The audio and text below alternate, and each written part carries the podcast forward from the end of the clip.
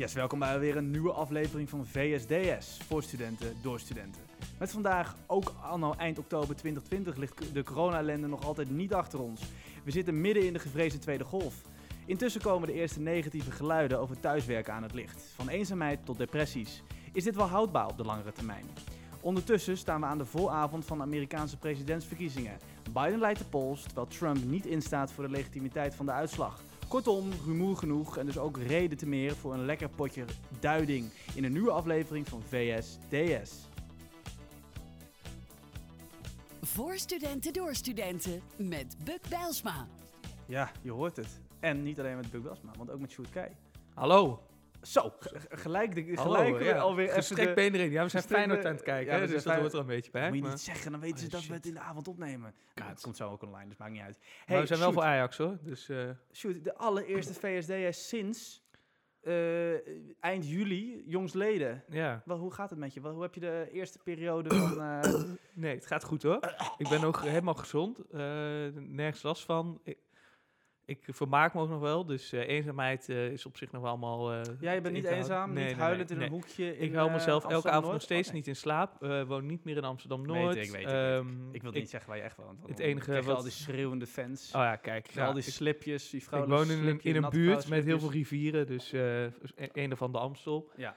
Eh, nee, ja, het enige lastige is misschien, mijn huisgenoot moet ook thuis werken, dus we zijn af en toe overdag draaien we helemaal door. En dan Ja. ehm, gaan we elkaars lunchen stoppen en eh, wat van andere onzin. Ja, dat thuiswerken, potje, potje, potje. Wat is dat een gedoe, hè? Of maar niet? even tien minuten voor de lot heel hard elkaars naam schreeuwen werkt altijd wel goed genoeg. Dus, Ja, eh, dat, eh, gaat dat goed. Daar heb je helemaal gelijk in. hey, laten we niet genoeg eh, lullen over eh, koetjes en kalfjes. Met mij gaat het ook goed. En Ja? ja, corona is kut, maar eh, geen zin om over te hebben.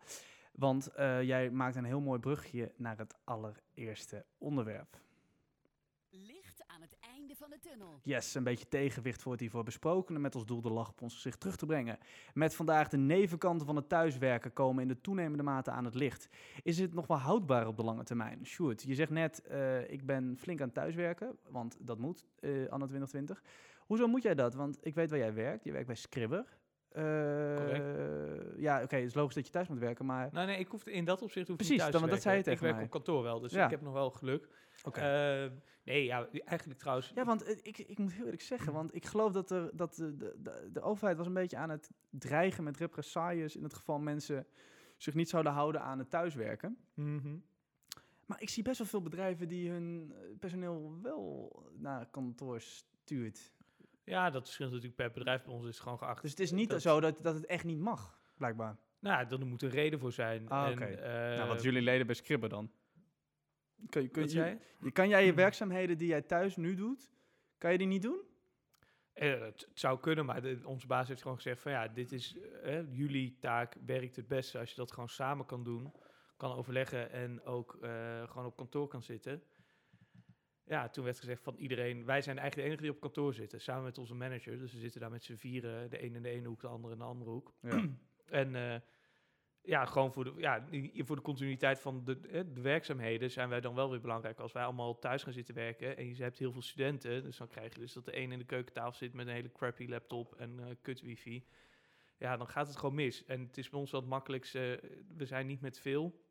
Dus dan zitten we gewoon allemaal verspreid. En dan kunnen we wel gewoon voor zorgen dat de motor draait. Kijk, eh, development ligt dan misschien wat, wat rustiger. Of marketing. Ja, en wij zorgen gewoon wel dat er geld binnenkomt als het ware. Dus Nou, ik denk dat dat de afweging is geweest. Oké, nou maar de- waar het mij, mij om gaat is dat er dus nog wel eventueel eh, thuisgewerkt kan worden.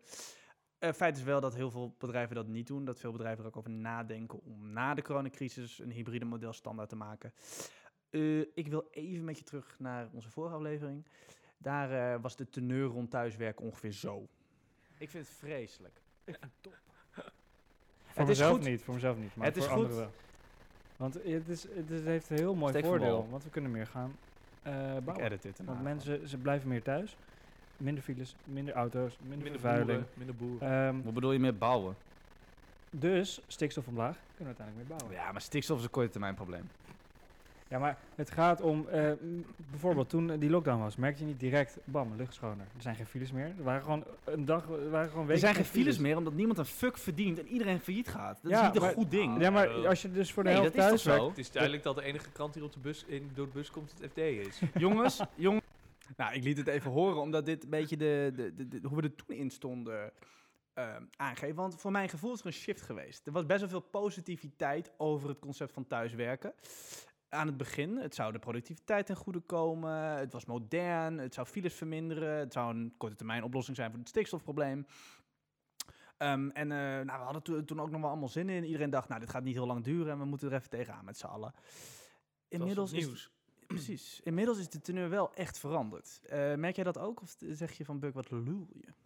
Eh, nou ja, kijk, ik heb dan het geluk dat ik niet altijd thuis zit. Dus dat ik voor die, voor die paar uur ook moet Ja, werken. maar de, rest van de maatschappij wel, eh shoot. Maar nee, ja, natuurlijk. Ik moet verder kijken naar mijn eigen neus lang is. Maar eh, als ik kijk naar de mensen om me heen die dus wel altijd op kantoor zaten. eh ja, sommige van hen hebben sinds maart gewoon geen dag meer op kantoor gezeten. Die zeggen, ik word gewoon gi- gillend gek in mijn appartement. Ja.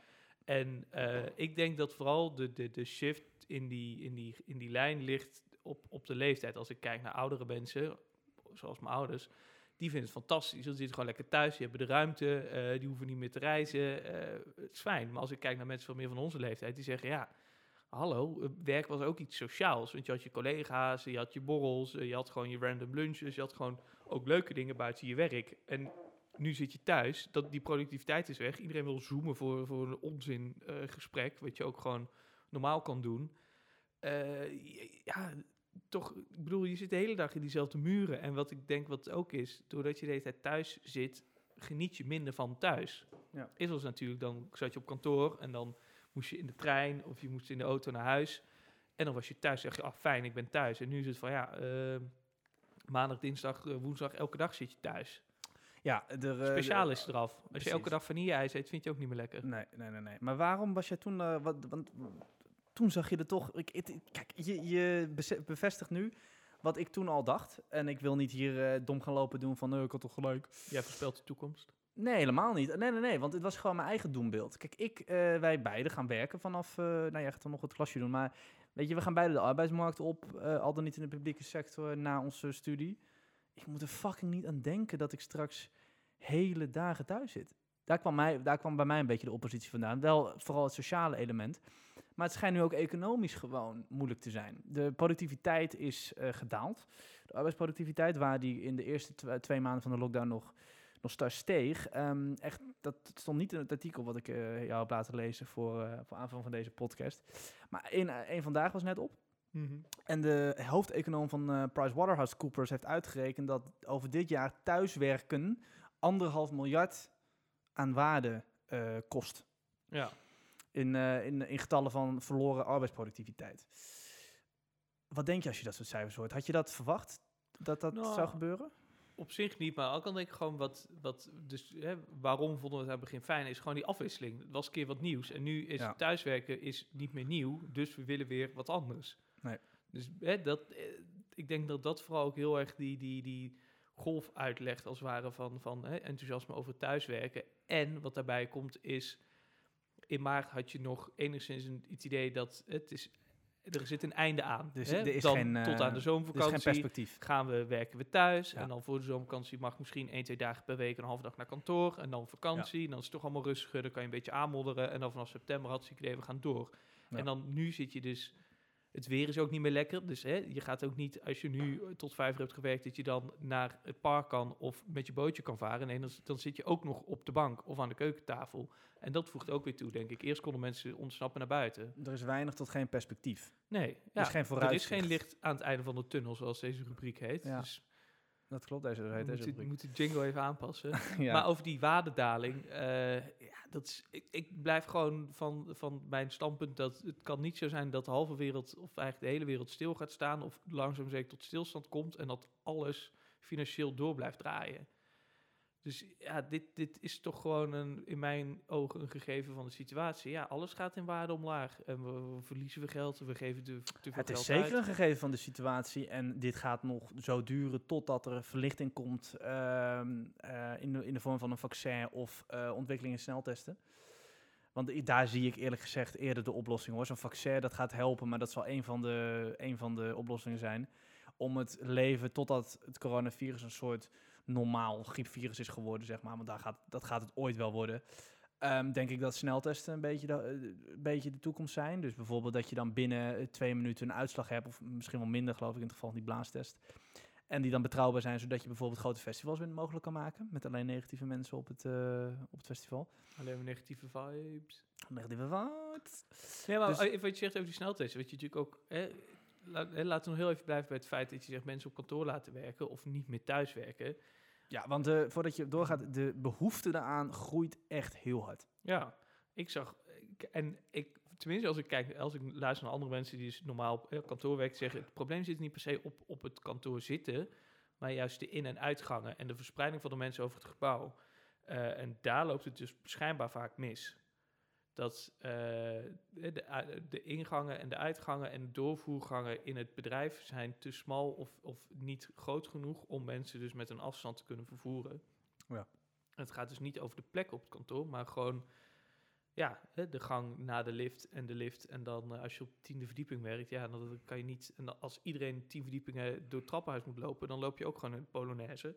En eh, zoals we allemaal weten is daar natuurlijk begonnen hè, met de Polonaise. Dus ja, daar hebben wij misschien nog eh, ik heb wel heel veel Polonaises gelopen en ook corona aan ja. overgehouden. Ik had vooral een kater, maar eh, Nee, ik was echt ziek. Ik heb het echt volgens mij corona gehad, Ja. maar dat weet ik niet hoor. verkeerd worstenbroodje gegeten. Hey, het gaat vaak over een hybride model. Ehm, ik weet even niet meer welk bedrijf het was, maar een groot, grote bank in Nederland heeft, heeft afgelopen week be- bekendgemaakt dat ook na de coronacrisis er een hybride model wordt ingevoerd. Wat twee dagen volgens mij thuis zitten betekent en drie dagen op kantoor is op vrijwillige basis. Dus als jij Mhm. vijf dagen op kantoor wil zitten, is dat ook goed. Gaat het de toekomst zijn? Ehm, weet ik niet. Ik, eh, wat ik met dat hybride model heb. stel- 30% van de mensen van de bedrijven in Nederland denkt dat. Ja. Ik denk niet dat zo'n hybride, of, als, laat, of laat ik het even bijstellen, niet op een vrijwillige basis. Dus een hybride model op een semi-verplichte basis denk ik wel. Want als je het op vrijwillige basis gaat houden, wordt het juist onwijs lastig. Stel, wij zouden hier een kantoor hebben met 10 man. En het is donderdag of vrijdag. En dan kom jij op kantoor en je denkt, oh, ik moet echt even die persoon spreken. En die blijkt dan thuis te werken. En dan denk je, oké, ja. Hè, dan, dan weet je dus niet meer of je op iemand kan rekenen of niet.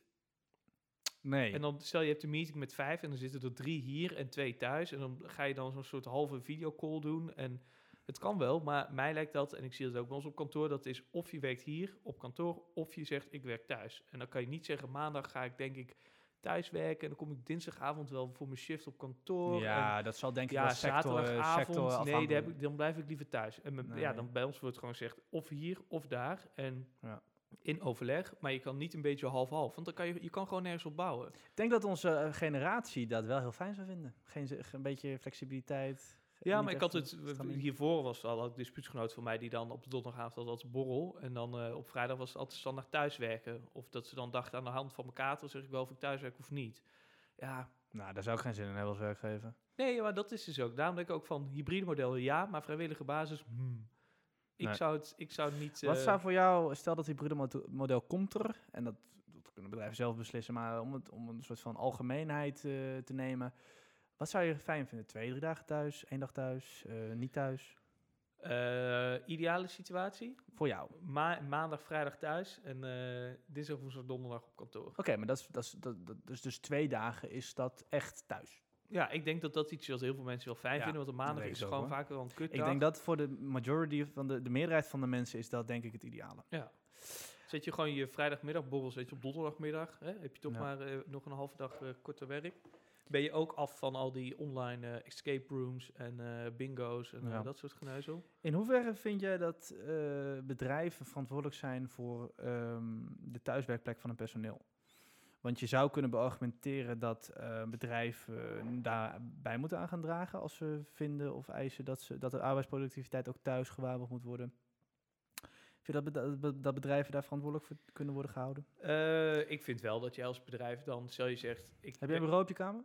Ja, maar dat is van mezelf, ja. Ik heb ook zelf een tweede scherm gekocht, maar dat was Ja, maar heel veel. Ik denk dat onze. Ja. generatie daar een probleem mee krijgt. Want eh, Ja, wij dat- hebben vaak, want wij, kijk, wij hebben dan beide een heel chille ka- eh, kamer. Ik heb, oké, ik ben nooit op jouw kamer geweest, maar ik neem aan dat jij een hele chille kamer hebt. Dank je, Eh, dank je. Aannames zijn Nou ja, goed, maar als je, een, als je een bureau hebt, dan, dan ben je al spek kopen, geloof ik, in Amsterdam. Maar heel veel mensen zitten hier voor 600 euro gewoon op een kamer waar ze nog niet eens een bureau in kunnen Ja. zetten. Eh, Maar dat is dus ook een van de redenen waarom mijn baas heeft gezegd... oké, dit mijn team werkt eh, op kantoor... omdat het allemaal ook studenten zijn. En de ene heeft wel een goede laptop, de andere heeft geen goede laptop. De andere heeft een kamer waar wel een bureau en een kledingkast in past. En de andere heeft, een, heeft dat niet. En dan krijg je van die situaties dat er gewoon... Hè, en als je, van het verkrikte internet wat je met z'n tienen moet delen... en dan moet jij s'avonds werken... en dan gaan al je huisgenoten Netflix en porno kijken... en dan valt bij jou in één keer de verbinding weg. Gebeurt dat nog wel eens bij jou thuis? Eh, nou, we hebben wel afgelopen tijd eh, gedoe gehad met internet... omdat ik had wel echt reet snel internet... Ja. En mijn hu- huisgenoot die kwam nog niet eens op de 10. Nee. En eh, Dat is wel gezeik. ja, dus ze was ook, hoezo heb je dat dan? En ik zei, ja, hè, weet ik veel, ligt aan je laptop. Nou, heet het honderd keer van die sneltest gedaan. en nu hebben we in ieder geval de router wat verder in het midden van het huis gehangen. Chill. Afwachten. Nu had ik vandaag weer eh bout internet. Maar, eh, dus Oh. we zijn een beetje oorlog aan het voeren. Maar ja, dat zijn dus wel van die dingen. En dan even terugkomen op jouw feit. Hè, moeten werkgevers meedoen met, of in ieder geval de zorg dragen voor die werkplek als je thuis gaat werken? Ik denk het wel. Tot op een zekere hoogte. Kijk, je zag ook een oproep opkomen dat mensen geld willen hebben van een baas, omdat ze meer koffie en thee drinken thuis. Dat ja, maar dat, wat de hel. En aan de ene kant snap ik het. Kijk, als jij op Vind je... ik erg ver gaan. Maar dan, dat kan je doen als je thuiswerken de norm maakt. Maar iedereen erkent dat dat niet gaat gebeuren. Dat Ja, of je doet waarschijnlijk... dat aan je koffieverslaving als je blijkbaar niet genoeg geld hebt om je eigen koffiegebruik te kunnen betalen. Ah, sorry, dat vind ik zo Nederlands om dan te gaan eisen dat je Ja, koffie en Maar dan ga je thee... maar zo drinken. toch? Kijk, je kan nog beargumenteren dat een goed bureau en een bureaustoel... ehm, dat, nou, misschien moet de, Nou, misschien moet de wel- werkgever daar wel aan bijdragen. ja, bij ons wordt dat dus wel Net als gedaan. dat je een laptop en een Ja, iPhone full- kreeg vroeger. Fulltimers krijgen eh bureaustoel, scherm, Ja, eh, krijgen die laptop, echt? Nou, dat eh, vind ik, eh, koptelefoon, alles. in bruik lenen, neem ik aan. ja, nou ja, ja, ja, dus in ieder geval voor thuiswerken. En als ze zeggen, ja, ik mijn, En parttimers die moeten maar op kantoor komen. kijk, dat is ook nog wel een onderdeel van het reglement. Ja. Ehm, maar dat is ook wel, eh, ik vind dat heel belangrijk. En als je zegt, hey, ik zit thuis, maar ik kan gewoon niet chill werken. Ja, dan kan je baas ook best wel voor 30 euro bij de, bij de IKEA even zo'n bureautje kopen. Je hebt gewoon een bureautje bij de IKEA, dat past prima. Mijn huisgenoot heeft het pas je laptop op, je keyboard op, je muis op. Je kan met zo'n arm je scherm eraan zetten. Er zit een laadje in voor je pen en je papier. En er zit een gat in voor je, voor je stekkers. Ja. Klaar. Ja. En dan de bureaustoel, die kan je voor honderden opkopen. En een ander aspect van eh, de hele situatie is dat, er veel meer, of dat er meer eenzaamheid is. Ehm, er zijn best wel veel initiatieven onder werkgevers die, eh weet je, zo'n walking buddy en die dan, dan worden zeg maar collega's gekoppeld en ze gaan, gaan Ja, ze samen lopen. ja. Ja. nou dat soort dingen. Nou, ik geloof er geen meter in. Maar waar het mij om gaat is, vind jij dat werkgevers verantwoordelijk zijn voor, voor eenzaamheid en depressies van, van hun personeel? Ik vind het niet. Eh, ja, ik vind het Ondanks dat het, kijk, ze hebben er last van.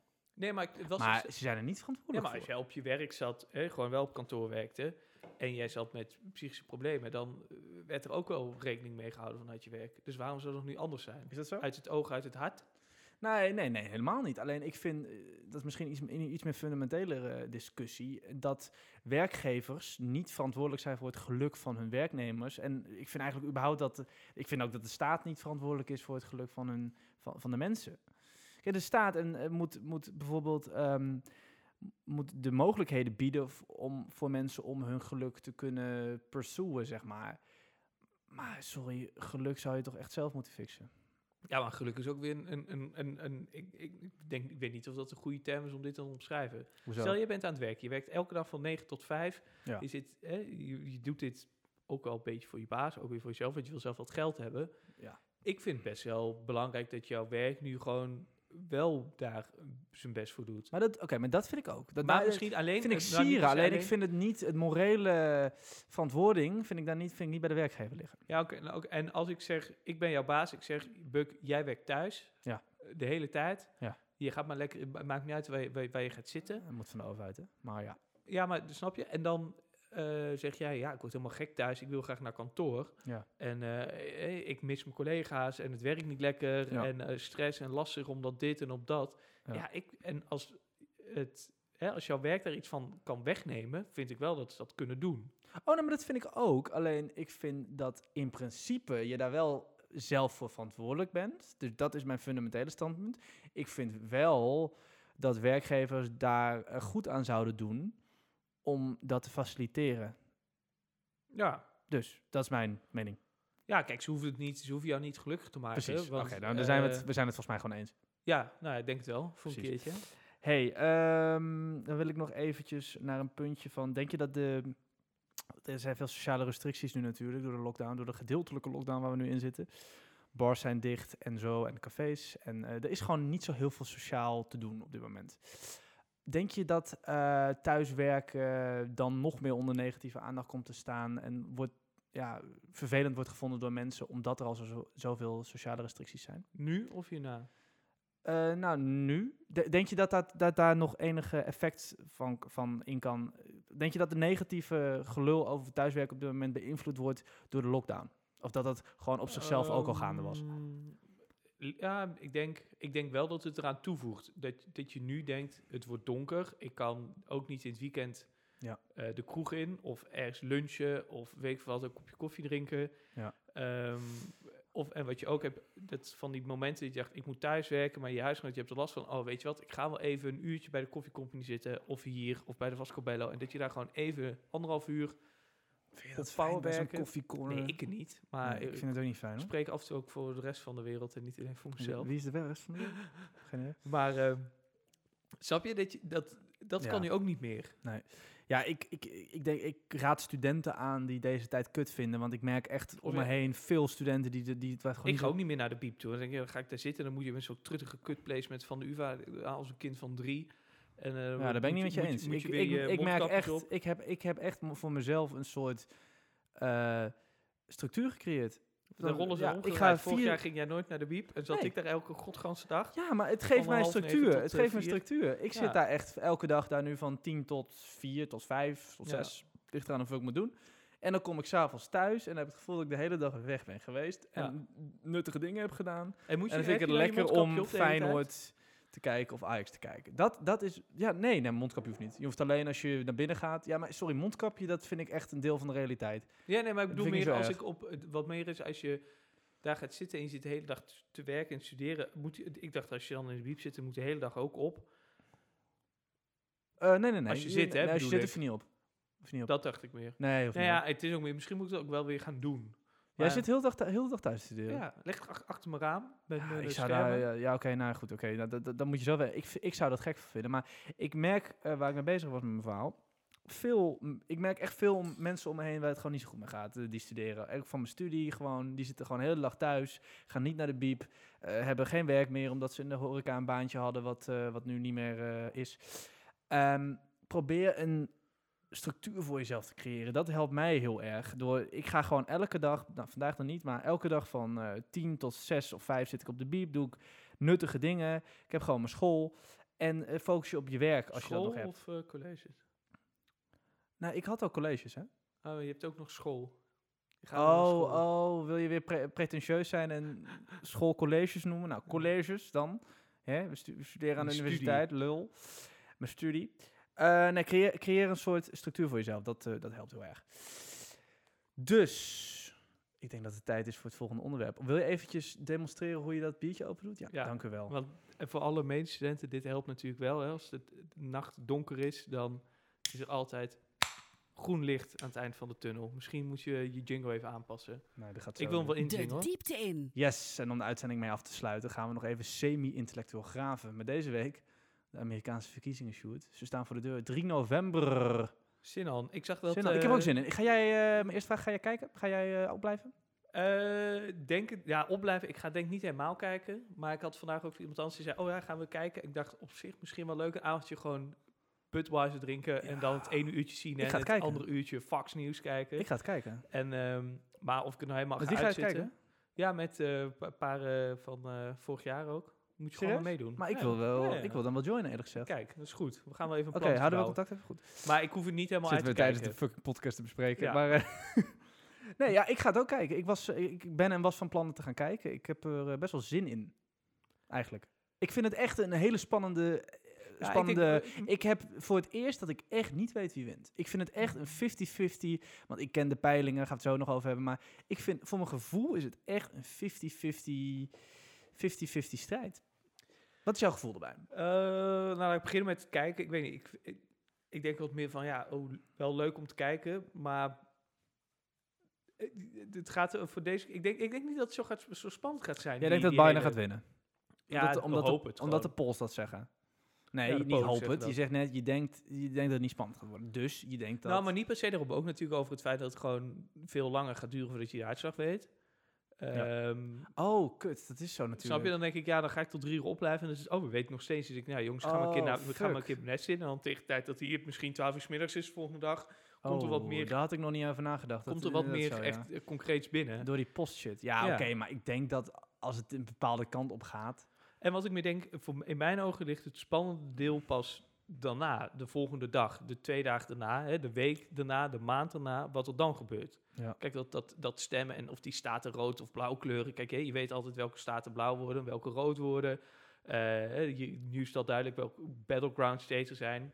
Maar ik, ja, ik, wat, waar ik, ik was vandaag nog een paar dingen aan het lezen en denk ik, oké, waar ik nou wel hyped voor word, is wat gaat met Texas gebeuren. Ja. Hè? En, en wat er met die staten die dus eh, is vier jaar geleden neigen, hè? eigenlijk nipt voor de Republikeinen werden. Wat, wat gaat daar nu mee gebeuren? Want je, een, een, een land en een staat. en Texas een is stad. interessant, hè? Ja, ja, want dat, hè, dat was dus het dat lijkt is een dus- beetje richting Biden te gaan. Heb ik mij laten vertellen. Nou, het is Ten, natuurlijk ten heel eerste, lastig. de, de, de, de kans dat Biden naar de Democraten gaat is groter dan ooit. Biden naar de Democraten. Sorry, dat Texas naar de Democraten gaat is groter dan ooit. Heb ik gehoord. Oh, ik, ja, ik, ik Ja, heb niet gehoord dat het, het groter is, maar wel Dan gaat, dat sorry, maar dan gaat Biden toch winnen. Biden gaat winnen. Sorry. Denk je, denk je niet? Ja, laten we zeggen dat ik het hoop, in ieder geval. Hoezo Maar hoop je het? Hoezo hoop je het? Laten we het eens over, laten we het eens hebben over via Trump. Wat, waarom heeft die man het zo slecht gedaan? Ge- vertel het me. Behalve dan Nou- zijn, zijn, zijn domme uitspraken en hoe hij zich manifesteert. In politiek opzicht heeft hij... Niet, is niet alles ellende natuurlijk. Nee, nou kijk, oké, dat moet ik dan wel voert een meegeven. stuk, Ik- ik, voert een stuk minder oorlog dan Obama. En Bush. ja, dat is zo. Sorry, dat is echt feitelijk Ja, zo. ja. Maar ehm, wat, hè, om nog in ieder geval wat aan hem mee te geven. Ik denk kritisch... eh, eh, het, het, Aan het- Trump mee te geven? nee, nou gewoon... ik zat vandaag na te denken, hoe ga ik dit netjes zeggen? Maar het feit... Of niet netjes hoor, we zitten hier bij Nee maar, ja, ja, ja. nee, maar meer dat hij dus... Het feit dat hij kritisch is over het bestaande bestel... en, en dat hij Ja. denkt... De establishment moet Ja, zonder Ja. dat we kritisch zijn, gaan we nooit een nieuwe weg vinden. Maar het feit dat je kritisch bent, betekent niet dat je alle vier de poten van de tafel waar het op wordt bespeeld, eronderuit moet trappen om te kijken wat er gebeurt. Ja. Het kan ook met beleid. En dat gaat bij hem gewoon de hele tijd mis. En dan denk ik van, je gaat gewoon hals over kop, kom je met gestrekt Feyenoordbeen erin. Ja. En eh, eh, de implicaties van wat hij zegt, wat hij doet, zijn vaak gewoon wel zo groot. Maar wat sterkt jou in de overtuiging dat Biden het beter gaat doen? Want als ik... ze- Laten we het over de debatten hebben. Debatten we zeggen niet zo heel veel, maar laten we het over de debatten hebben. Ja, ik word niet blij van die Biden hoor. Nee, ja, maar kijk, ik dat is echt een oude man. We hebben het hier over een man van 78. Ja, maar dit is ook wat voor mij hebben we het ook eerder over gehad. Dat Biden, het enige wat hij mee heeft, is het feit dat hij niet Trump is. Ja. That's it. Nou, nou, Hillary dat- Clinton heeft het daar niet op gewonnen. Nee, maar toen was het net weer anders. Nu is, is hè, de mensen die toen vier jaar geleden op Trump hebben gestemd, zullen misschien gewoon, hè, van de tien er ook wel een aantal denken van, ja, dat ga ik gewoon niet nog een keer doen, want het was gewoon geen, geen succes. Nee, En dat ze dan overtuigd zijn, oké, ik stem maar op Biden, want hij is gewoon niet Trump. nee. En ik denk dat dat bij heel veel mensen toch wel de doorslaggevende factor is. Dat ze zeggen, oké, er is dit jaar zoveel misgegaan en eh, je kan niet alles aan hem wijden ook. Maar Ja. dat meer is van, eh, is het slim om hem nog vier jaar te laten zitten? Eh, nou, ik denk het niet. Zo, zo slecht ging het toch niet met Amerika? nee, dat niet, maar het is meer... Behalve dan de polarisatie, hè? Maar dat Ja, vind ik, dat vind ik ik niet alleen de schuld van... Ik kom nu een beetje over als een Trump-supporter, wat ik niet ben. Ik zou, als ik een Amerikaan was, op Biden stemmen. Daar ben ik heel eerlijk in. Alleen, ik kijk naar bijvoorbeeld... eh, de, Thijs van der Brink heeft een heel mooi programma gemaakt. God, Jesus, Trump. En dan zie je echt die rauwe Trump-supporters. En dat zijn niet alleen maar gekkies. Dat zijn Nee. ook gewoon succesvolle zakenmannen. Ehm, je krijgt dan toch iets meer ehm, begrip voor mensen die eh, onder Bush, wat een verschrikkelijke president was, en onder Obama gewoon echt verloren de losers zijn geworden van de globalisatie. Oh, wat een mooie term uit je vakliteratuur die je nu eh, benoemt. ook. Ja, ik, ik schroom niet om wat academisch vernuft in te gooien. Maar eh, er zijn best wel veel mensen die gewoon Genaaid daar, zijn. eh, genaaid zijn. Ja. Hoor. Dat is echt. eh, dat is, en laten we wel zijn, Obama heeft wel wat steekjes laten vallen. Hoe hij die hele Snowden-case heeft eh, behandeld. Ja, ik vind dat nog steeds echt belachelijk Ja. hoor, die hele CIA intelligence shit. Dus laten we niet doen alsof Obama nou de beste president aller Maar daar tijden zijn was. Nederlanders heel goed in, hè?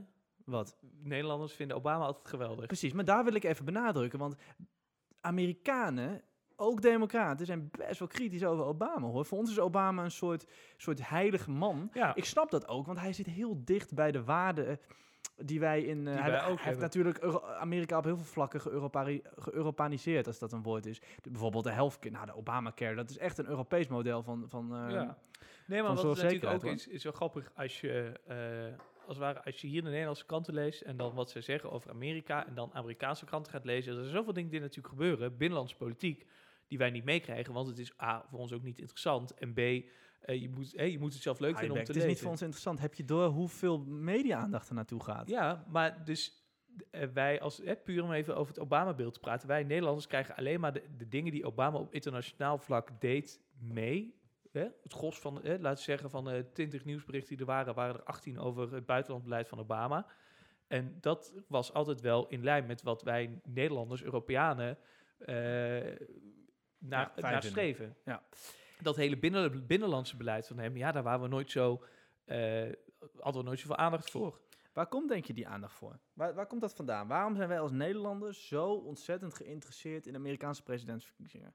Is dat alleen de geopolitieke macht die Amerika nog steeds een beetje heeft? Is wel behoorlijk aan het af, eh, afbrokkelen hoor, maar Ik denk waar komt dat het vandaan? Ik snap er politiek gezien van. dat natuurlijk Amerika en Nederland, ja, je kan gewoon niet heel veel dingen doen zonder Amerika, om het zo even te zeggen. Maar we, zijn, we hebben veel meer te doen met Duitsland. Nou, als daar presidentsverkiezingen zijn of bondskanselierverkiezingen of in, of in Frankrijk. Nou, dan heb je echt geen election nights die live uitgezonden worden of eh, parties om de Duitse, eh, Duitse... Weet je wel? Dus we zijn veel ja. afhankelijker van Duitsland en Frankrijk bijvoorbeeld, of Engeland. Eh, maar we doen net alsof Amerika een soort... alsof we de 51ste staat van Amerika zijn. Ja, maar ja, ik weet ook niet hoe het in andere landen is, of dat, of ze daar Nou, ook, zo eh, dus het, ligt, het is, zijn. precies. Ik denk is- ook meer dat het- dat het soort- Europa-breed ding. Ja, dat het gewoon de hele ambiance eromheen zit. Oeh, election night, oh zo spannend. En ehm, ik denk misschien voor onze generatie echt de spanning natuurlijk pas kwam bij afgelopen verkiezingen. Dat je echt echt van, ja, ik denk dat de komst van Trump Nou, al ik weet in, nog als in kind Obama-verkiezing. Dat was, dat was echt big. Ja, maar ik heb toen die re-election met Mitt Romney heb ik nooit zoveel Ja, aandacht maar aan besteed. Nee, omdat dat, geen, omdat dat geen spannende election was. Nee, serieus. maar Iedereen dus- wist dat Obama dat ging winnen. Dus Ja, maar dus die, die eerste election van Obama was spannend omdat het de eerste zwarte president zou zijn. Eh, toen was het niet spannend omdat toen was het ja Obama Mitt Romney. Nou, Romney, uh, Savakis.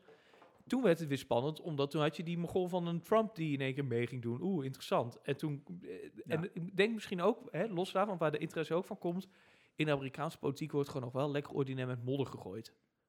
Die spotjes, Ja, hè, eh, wat ze over elkaar zeggen, de manier hoe ze het doen. Heerlijk. En ook gewoon dat hele pompeuze gedrag van Ach, die... Heb jij die spot, heb jij die reclame gezien? Ja, en dan hè, die Heb Lincoln... jij die, eh, van, die, van die Republikeinen? Want Ja, die Lincoln, eh, pro, ja, ja, ja, maar ook zo'n pro-gun reclame. Dat er zo'n oud vrouwtje zit te bellen naar de alarmcentrale die de Democraten hebben ingesteld. Omdat als er iemand inbreekt, weet je wel, dan werkt die telefoon niet. En dan zegt ze, oh, dan gaat, wordt, dat, wordt dat vrouwtje zo doodgeschoten. En oh, if, you, if it wasn't for her not having a gun, she'd be alive. ja. Dat, dat, dat soort shit, weet je wel. en Geweldig. onze, onze reclamespotjes in de verkiezingstijd zijn eh, Mark Rutte en andere lijsttrekkers die flyers gaan uitdelen ergens in Rotterdam. ja. Ja, sorry hoor, maar dat, dat, dat, dat, loopt niemand warm van. Nee.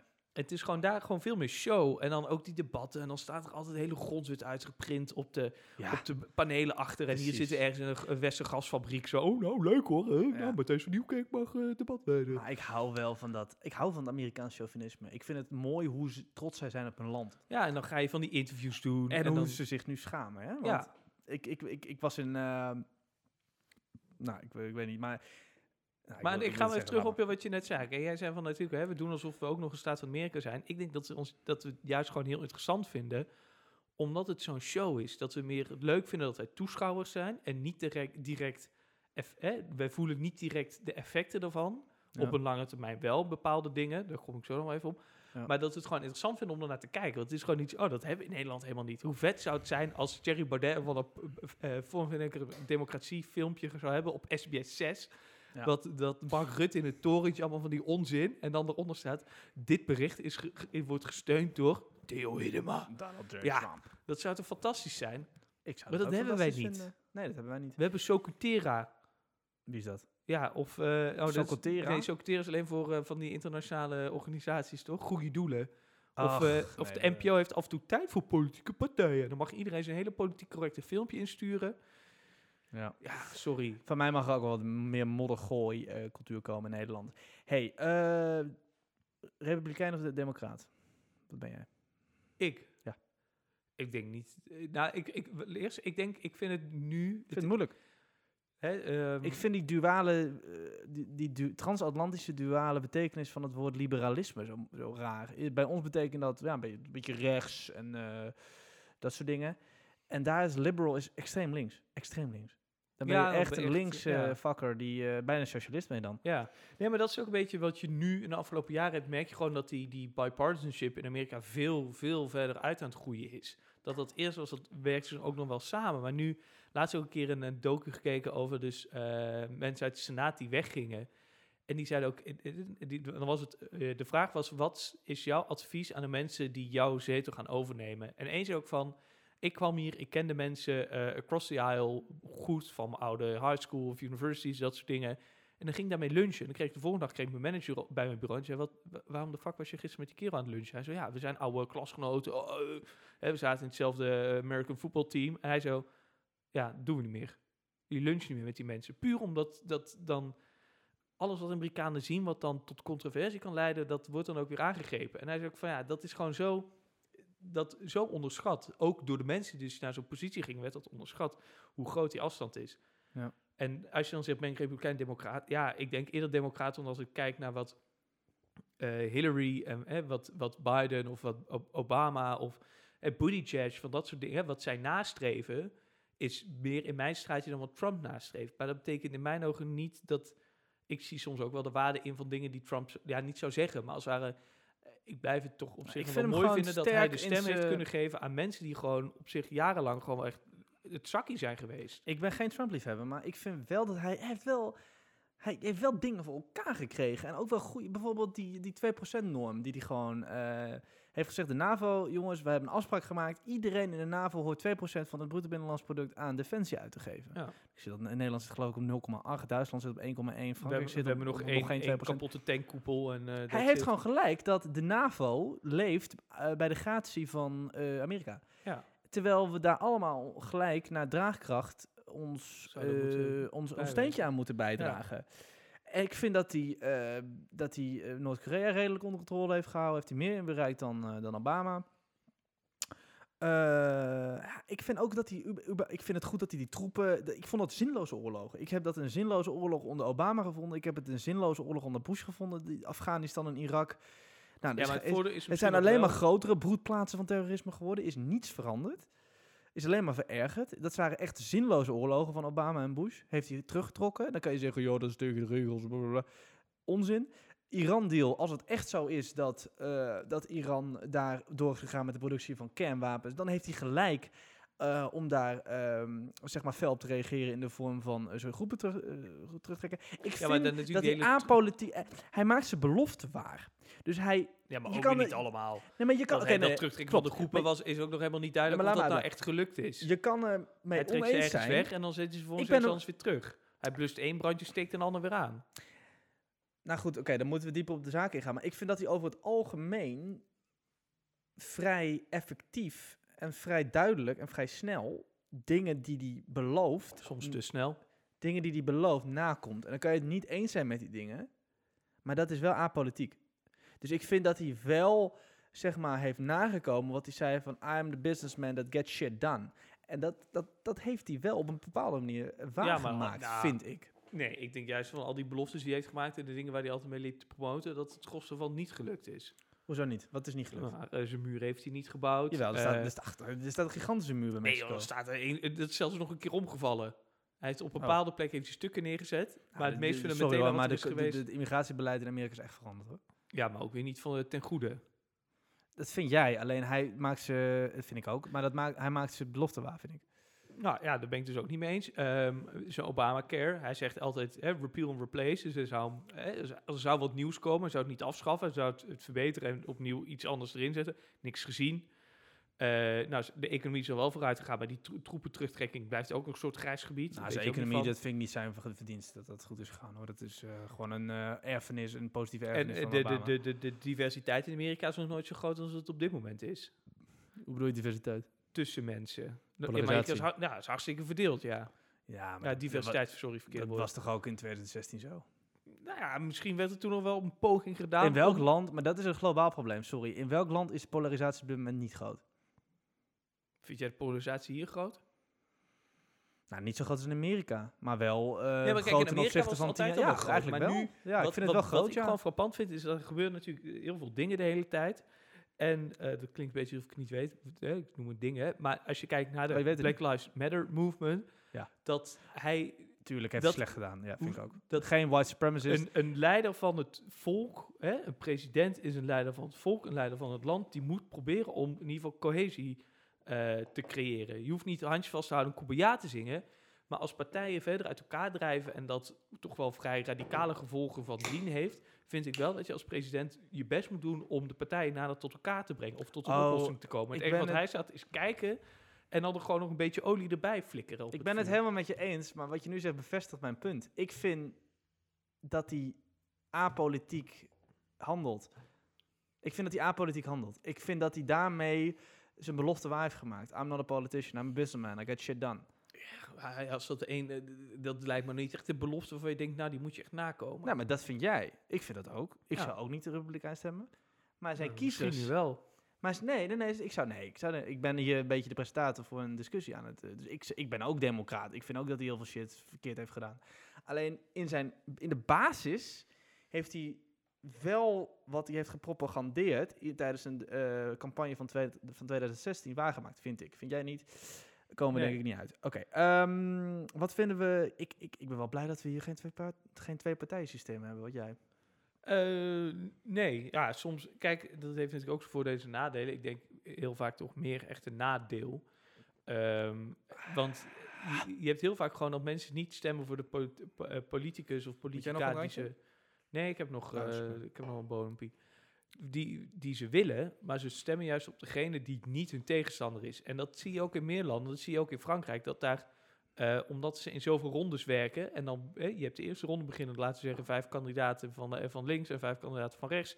En dan, wordt dan, en dan krijg je zo'n afvalrace, ook intern. Ja. En dan gaan mensen toch die, en dan ga je op de linker kandidaat stemmen, ook al sta je helemaal niet achter zijn punten, maar puur omdat hij of zij niet, hè, ze zijn niet de ander. Dus je stemt niet als het ware na, na, op navolging van het, eh, hun standpunten en een politieke agenda, maar eerder puur op het feit dat ze niet de vijand, ja, vijand is ook een overdreven woord, maar de tegenpartij eh, eh, vertegenwoordigen. Ja. En wat je dan gaat krijgen is dat mensen wel stemmen, maar toch niet erachter staan. En hier in Nederland heb je nog wel het geluk, of de privilege, om op een partij te stemmen die overeenkomt met jouw standpunten. En die Ja. mensen, hè, die persoon maakt kans om ook mee te draaien. Uiteindelijk krijg je dan weer zo'n heel verdeeld stuk dat je denkt, ja, Ja, maakt, Wat- weet je, dat is ook voordelen. Die, je maakt met zo'n twee partijen systeem het een stuk er gebeurt gemakkelijker. wel wat. Je maakt het een stuk makkelijker. Je maakt politiek simplistischer. Ehm, weet je, als jij 18 partijen hebt, zoals we hier in Nederland hebben, dan vraag je op een bepaalde manier ook van mensen om zich breder politiek ehm, te oriënteren. Ehm, maar inderdaad, het, het- ik denk ook dat het eh, in dit geval verschrikkelijke vorm van polarisatie in de hand heeft gewerkt. Echt Ja. ook als je die, die eerder aangehaalde docu van Thijs van den Brink kijkt, dat je echt gewoon, gewoon ik echt families die- die uiteengescheurd ja. zijn, eh, omdat ze dan op verschillende En ik denk dat vooral komt door de, de vorige verkiezingen tussen Trump en Hillary, omdat dat gewoon Dat was een geweldige campagne. Ik vond het zo'n Nee, geweldig. maar dat dat gewoon zoveel dingen op spanning zette. En eh, om dan nog even weer op die polarisatie te komen. Dat is ook niet pas in de afgelopen vier jaren gebeurd. Hè? Amerika was al verdeeld over heel veel dingen. Amerika was al een land wat niet fantastisch liep. Hè? In Eh, 2016. ja, hè? healthcare was er nooit. was altijd al een probleem. Eh, racisme was altijd al een probleem. Eh, Oh, ik, had, ik hoorde een schrijnend verhaal deze week op een podcast. Een Nederlandse journalist die was daar aan het basketballen met zijn vrienden, woont in New York. Een van zijn vrienden had zijn enkel verstuikt, dus die moest... eh, die Is moest van Arnold Groenberg in New York? Zou kunnen, weet ik niet. Ja. Maar die moest, ehm, die moest v- geopereerd worden aan zijn, aan zijn enkel. Had hij een eigen risico van 7000 euro. Met andere woorden, hij ging gewoon niet naar de, Ja. naar de dingen. Want als hij een rekening krijgt, moest hij die zelf betalen. Tot 7000 euro dan. Het Ja. is toch niet normaal? Dat is toch, dat is toch insane? Dat is insane, Ja, vind ik dat. Vandaag ook Er is geen over- zorgzekerheid in Amerika. Nul. Dat- Alleen als je rijk bent. Ja, dat zij, eh, die gingen naar Georgia, naar een of ander gehucht, en daar met de huisarts praten. En dat was, eh, volgens mij komt, doet je printer het anderhalf uur na dato. Oh, mijn printer, nou, laten we printen. wow, mijn printer is echt de sixte. Nou, ik Maar- heb al mijn iPad gebruikt, denk je, printer. Maar die, ehm, eh, waar was ik? Oh ja, ze waren bij die huisartspraktijk en er kwam een vrouw binnen die had van de, van de gewrichten. En ehm zij was niet verzekerd, maar ze kon dus met een brace kon ze dat wel oplossen. Alleen als dat langer zou duren, moest ze wel een operatie ondergaan. En die huisarts zei van, hé, als je verzekerd bent, dan wordt dat gedekt. Ja, zei ze, maar dat kost ons dan 100, 120 dollar per maand. En dat kunnen we gewoon nu niet missen. Nou, die vrouw dan weg en zei de huisarts, kijk, ze zegt dat ze niet kan missen. Maar het feit dat zij haar man is 200 kilo, zwaar overgewicht, sowieso weer diabetes. Er gaat een moment komen dat hij naar het ziekenhuis moet. Ja. Als, hij, als ze zo'n keer onder bed leggen, je zou bijna denken, je hebt twee bedden nodig. Ja. En die rekening moet ze dan zelf betalen. Dan denk je toch liever, maar dat is misschien niet Hollands om te denken, dat je nu elke keer 100 euro per maand betaalt, dat je in ieder geval ook je eigen kwaaltjes kan verhelpen. Ja. Maar ze zei, ja, dat kost ze dan om misschien, hè, dan kunnen ze die auto moeten ze dan weggooien of ze moeten eh, ergens anders snijden. En die Amerikanen, waar dan het probleem ligt, is gewoon het feit dat jou, dat is een quote ook van het artikel, hè, het feit dat mijn buurman onverzekerd is, maakt mij ook eh, toch ja, wat, wat vatbaarder. Ja. Puur omdat door die mentaliteit van Amerikanen, zij stellen gezondheid eigenlijk helemaal niet zo hoog. Nee, Dat, belangrijk. en dat, ja, als, als iedereen zegt, En dat kan, gezondheid hè? is hartstikke belangrijk. Ja. Ik vind gezondheid belangrijk dan mijn auto. Nee, Amerikanen willen liever dus een slurpende eh 4x4 hebben, Snap ik wel. dan dat ze eh tuurlijk een zorgverzekering hebben. Ja, nee, oké. Dat, Dan- een dan kwestie van goed. stellen. Ja. Nee, klopt. Dat heeft in, eh, ja, je punt is dus dat, dat dat ook met de mentaliteit te maken heeft dat er geen deugdelijk zorgstelsel is. Ja, nou, er zijn gewoon heel veel fundamentele problemen in Amerika. En die zijn niet in de afgelopen jaren pas opgebloeid. Ja. Maar ik denk eh, hoe het afgelopen jaren, vier jaar daaraan toe is gegaan, heeft dat juist veel meer in de kijker gelegd. Ja. Omdat misschien, wat je ook kan zeggen, dat we daarvoor dus met Obama president hadden die heel goed was in dingen overbelichten en sommige dingen wat minder te belichten.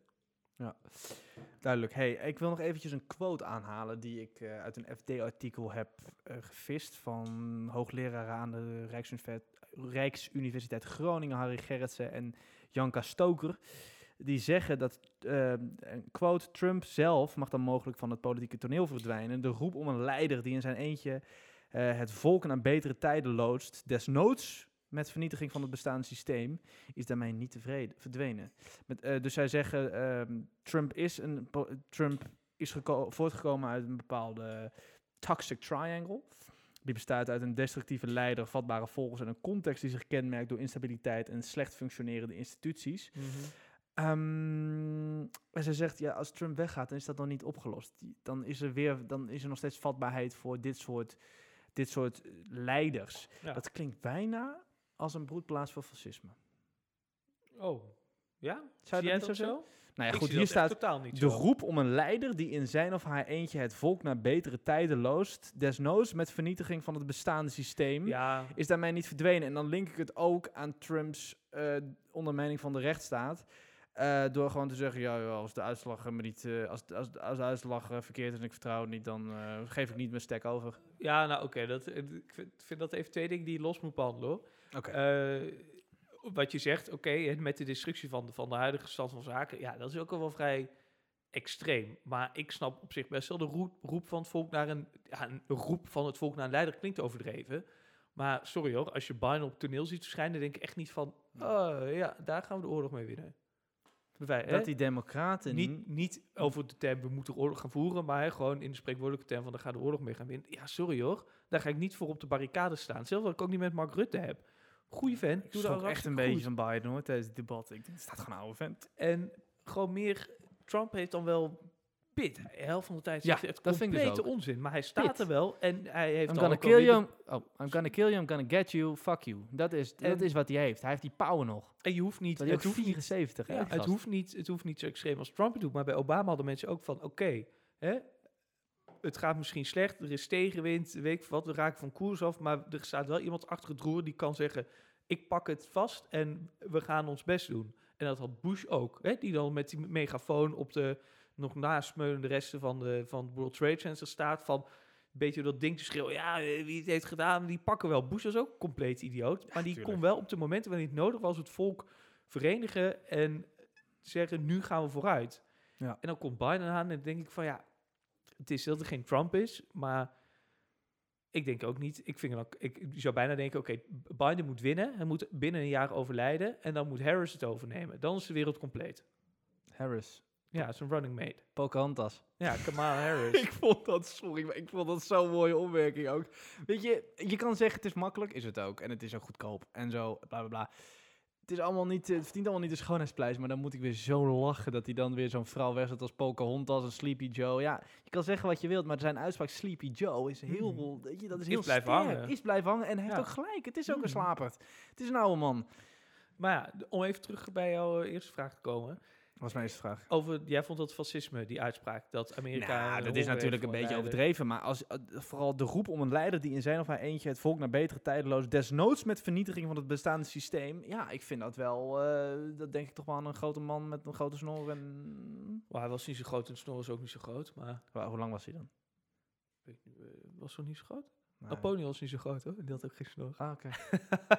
Vast wel. nee, maar ja, ik, weet- ik, ik, ik, ik heb soms in Nederland ook denk van, ja, er mag best toch ook wel even weer iemand staan van, ja, Ik, ik, ik, de- het is ik, in Nederland niet nodig. ik bestrijd om niet de waarde eh, van een, van een nationale leider. Ja, Alleen in combinatie met wat hij heeft gezegd over nou, de rechtsstaat. En gewoon een beetje, ja, nee, dat, dat ben ik ook wel met je eens. zijn, zijn grote respect voor autoritaire leiders als Maar- Kim Jong-un en, ja. eh Dus en even eh, over dat andere wat je zei, van hè, hij Oh. wil zijn stek niet opgeven. Dat was het tweede deel Nee, van je vraag. dat is ik zei inderdaad dat ik het wel twee los zou beantwoorden. Oh, nou, sorry. Ehm, wat ik wel vind met die uitspraak, je moet dat wel ook in perspectief stellen met wat hij altijd al eerder zei. Je moet al plaatsen, is een hele discours wat hij altijd gebruikt. Het zou toch heel raar zijn dat hij vier jaar lang echt de meest rare dingen twittert en doet. En Kim is een rocketman en ik heb een grote rode knop. En dan komt het op verkiezingen aan en wordt hem gevraagd, als je verliest, accepteer je dan verlies? En zegt hij, oh ja, prima, hier zijn de sleutels. Dan is hij toch zijn hele karakter kwijt. Trump is er ook is vaak gewoon meer een, een, een, een spreekbuis en een karakter dan dat het echt een persoon is. Als hij in één keer gaat, dan twittert, oh ja, als Biden wint, Sleepy Joe wint, dan mag hij gewoon lekker langskomen. ja, dan gaat toch niemand meer op hem stemmen. Ik denk ook echt niet dat hij dit meet, want eh, de hele eh, de chief of staff van de militaire tak heeft al gezegd. Natuurlijk gaat hij dat niet doen. Maar Nee, nee, ik denk ook niet dat dit leidt. Mijn punt is niet dat ik denk dat dit leidt het is tot gewoon Dit- Hij moet dit gewoon zeggen, omdat het gewoon in lijn van zijn uitspraken moet staan. Het, Ja, het- het- de- deel van een campagne-strategie. ja, ik Ja. denk dat als hij zegt, ik heb verloren, dat hij gewoon denkt, weet je wat, donder allemaal maar op. Ik ben vier, eh, eerst ben ik drie jaar lang ik heb uitgelachen twee over het boeken feit over hem gelezen. dat hij zei van, ik ga het proberen, ik ga het proberen. Dan zit iedereen, ik vandaag nog een, een, een stukjes gezien van dat eh eh, correspondence dinner van Obama, dat hij daar in die zaal Oh, zit. Daar is en, begonnen, hè? en iedereen zit Daar daar is uit te begonnen. lachen. Ja, toen was je al wel, aan, was je al wel bezig. Op Netflix, American Dream. Moet je al, eh, ja, een American Dream. Van, moet je echt kijken. Mag door. En, en dat hij dan denkt, vier jaar lang, misschien ben ik naïef en geloof ik wel dat hij of misschien de mensen om hem heen wel nog enigszins het beste voor hebben met bepaalde dingen. Ja. Dat hij niet zorgens wakker wordt en denkt, oh ja, iedereen krijgt lekker de kloten.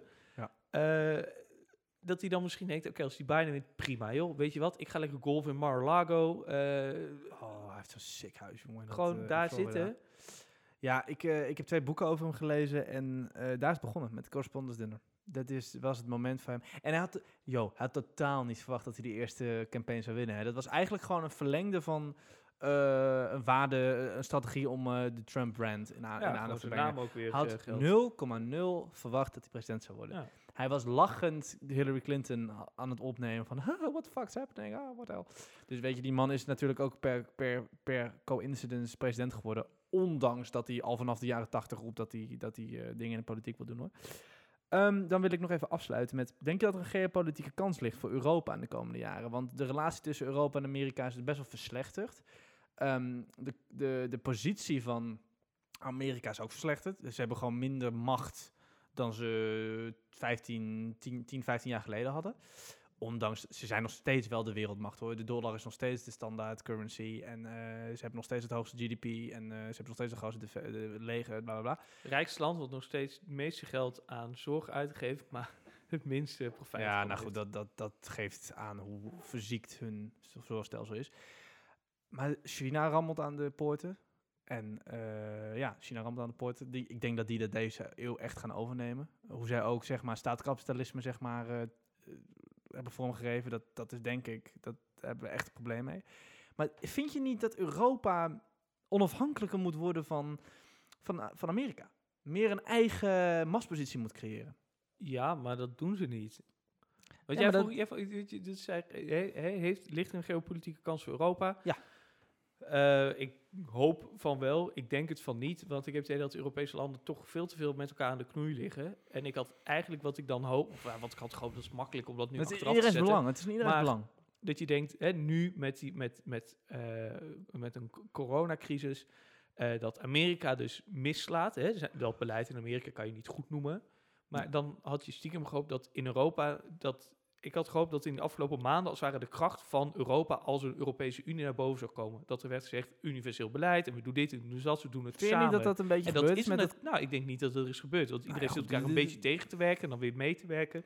En wat je nu kijkt, ik heb ook het idee dat er toch veel te veel spanning is tussen Europese landen. Je blijft nog Ja, steeds maar er is, met toch ook, er is toch ook waarde... We willen geen federale staat worden, toch? Dus er is ook waarde in die diversiteit Ja, maar hoe kan eh, Europa anders dan... Hoe zou Europa, zonder dat het wat federaler gaat worden... ehm, een geo- geopolitieke machtspositie verder naar zich toe Nou, door als? Europese Unie een fermere positie in te nemen ten En opzichte van Amerika. dat? Nou ja, goed, dat kan op verschillende... Federalisme. Nee, nee, nee, dat denk ik niet. Nee, nee, nee, dat ben ik niet met je eens. De- dat zou effectiever zijn om tot een coheren, co- coherende strategie te komen. Maar ik denk dat niet dat dat nodig is. Ja, maar ik denk gewoon, eh, los van het feit... eh, ik denk gewoon dat er binnen Europa veel te veel discussie nog is onderling. Polen eh, gaat ook de hele tijd tegen de haren van Europa in. Orbán, die zit er ook als een luis van in de pels in. Dan, Ja, dan heb je Sorry, maar dat soort- Erdogan, dat soort Erdogan en Macron die weer ook bij elkaar overhoop liggen over de islam. Ja. En vervolgens eh, stuurt... Nou, Turkije hoort niet bij de EU, hè? en dan snap je allemaal dat soort dingen. Dat je denkt van... het- Ja, maar de Amerikaanse staten hebben onderling ook gezeik. Maar je hebt gelijk. Ja, maar die hebben nog wel een hele goede... Oh nee, die hebben ze ook niet. Nee, die hebben ze ook niet. maar dan als- ook, over Biden, China. die Dus je wordt- zegt, China rammelt aan de poort. Ja, nou, China is Ja, wel echt, heel echt. goed. Hoe ze dat coronavirus ook hebben. Ja, kijk, ik, we hebben natuurlijk de geweldige... Daar stel je de goede vraag, zoals Lange Frans zou zeggen. Precies, we hebben de geweldige aflevering gezien van eh Lubach, de fabeltjes Fuik. Het is voer natuurlijk voor eh, complotdenkers, hoe, eh, hoe eh, China uit deze coronacrisis is gekomen. Ik geloof dat de industrie daar op 99% weer draait. En ze kunnen ook nog profiteren van de gegroeide eh, wereldvraag naar, eh naar En eh, iedereen is allerlei nu extra overheidsgezind door injecteren van... eh, Ja, maar dat is, Nee. het is een ziek land hoor. Het is echt een ziek land. Ik had er een lecture over laatst. Ehm, maar het enige wat ik zij gaan over... wel aan de poort rammelen. Zij, gaan, het, zij hebben het overgenomen van Amerika. Ja, maar wat het probleem is... Of ja, niet het probleem, wat... Met, Het is klaar. Amerika is niet meer het land waar wij tien jaar nou geleden naar uitpraten. Wat niet het probleem is, het probleem niet, maar China, China moet wel, dat moet altijd blijven stijgen. Ja. Want als China niet groeit, als het, het, de- de waarde van China niet groeit, als Ja. het GDP van China niet groeit, als de Chinees er niet beter van wordt, Ja. dan is de politiek daar meteen zijn grond kwijt. Ze hebben En daar de legitimiteit van het gezag Ja. direct gekoppeld en aan mensen, economische groei. mensen Chinezen volgen, of wat- Chinezen, Wat is dat dan? mensen volgen daar de overheid. Maar wat is er eh, anders aan dan onze situatie? Wij, wij hebben toch ook, onze regering is er ook heel afhankelijk van de economische groei. Als het economisch goed gaat, dan, eh, dan eh, lopen we op de barricade, dan is iedereen tevreden. Als het economisch slecht gaat, dan eh, kiezen we doen Biden. niks. Nee, ik denk wat weet je bij China hebt. China is natuurlijk van 0 naar 100 gaan heel snel. En dat is alleen maar Ja. gekomen door het echt allemaal samen te doen. En ook niet echt te doen, ook te, te, te verplichten als het ware. Ja. Op te leggen. En eh, die, die, die, die bijna autoritaire macht van de overheid daar is toen alleen maar geaccepteerd omdat mensen merkten, hè, de, de rijstplukker die 30, 30, 13 uur op een dag als het ware in het veld moest werken, of de landarbeider of, of de fabriekswerker, Ja. die merkt uiteindelijk wel dat zijn harde werk hem ook dingen opleverde. Zijn er ook heel veel niet, maar als dat in één keer wegvalt, dan ga je bij jezelf denken, waarom de fuck sta ik al die uren in die fabriek te werken en waarom doe ik dit? Ja. Er komt natuurlijk ook propaganda bij en al, hè, dat is een, daar kan je nog uren verder over praten. Ja. Maar als, dat, als een van die aspecten stilvalt, dan gaat China helemaal niet meer zo rammelen aan de poort. Ja, ik hoop het niet, want het is natuurlijk een land waar je totaal niet heen wil. En waar je ook niet, eh, je, wil niet van Amerika afhankelijk zijn op deze manier. China is een hartstikke leuk land, hoor. ik zou er gewoon heen gaan. Nou, niet om te wonen. Heb jij die Oeigoeren gezien? Hoe dat, er zit Ja, geen een project concentratiekamp. over geschreven. Oh, Of nou, dan zou je moeten weten dat het een kutland is. Ja, ja, ja. Oh, wat, wat zeg je om te zeggen dat het een hartstikke leuk land is? Ja, ik vind China als land gewoon, eh, dat is gewoon gaaf. toerist, maar dat is toch een verschrikkelijk land. eh, Nou, een semi-intellectuele toerist. ik, ik zou zo graag een keer naar de... Ik ben wel naar de grens met Noord-Korea geweest. Echt? Ja, weet je wat ik daar tegenkwam? Pistolen. Een Amerikaan. Dat is een spy, hè? Typisch. Nee, je Ja. moet wel naar China gaan. Ik vind dat wij Ja. als Europeanen soms de... Ja, nu heb ik zelf ook heel veel dingen. Maar soms te, te, te streng denken. Ja, nee, ik denk dat dat een prima manier is om af te sluiten. Dames en heren, dank u wel voor het luisteren. VSDS, seizoen 3. Seizoen 2, aflevering 3. Uh, Zoals zoals al gezegd, toekomstambities. ja, nou, dat, dat gaat gewoon gebeuren. Kijk. Dank u wel voor het luisteren. Er komt trouwens ook een Ajax-podcast. Echt? Ja, er komt een Oh, Ajax-podcast. Word ik er ook voor uitgenodigd? Of komt hij niet via Nee, die, kon- daar word jij niet voor uitgenodigd. Oh. Want jij neemt Jan Derks niet serieus. En dan word je er niet voor uitgenodigd. Nou, ik Da- zie wel, ik, teken, ik ben de persoon die altijd stiekem op verkeersborden in Amsterdam leven Johan Derksen tekent. Dus eh in Oké, dat nou. opzicht, In dat opzicht mag je gaan. ja. Dames en heren, dank u wel voor het luisteren. En tot de volgende keer.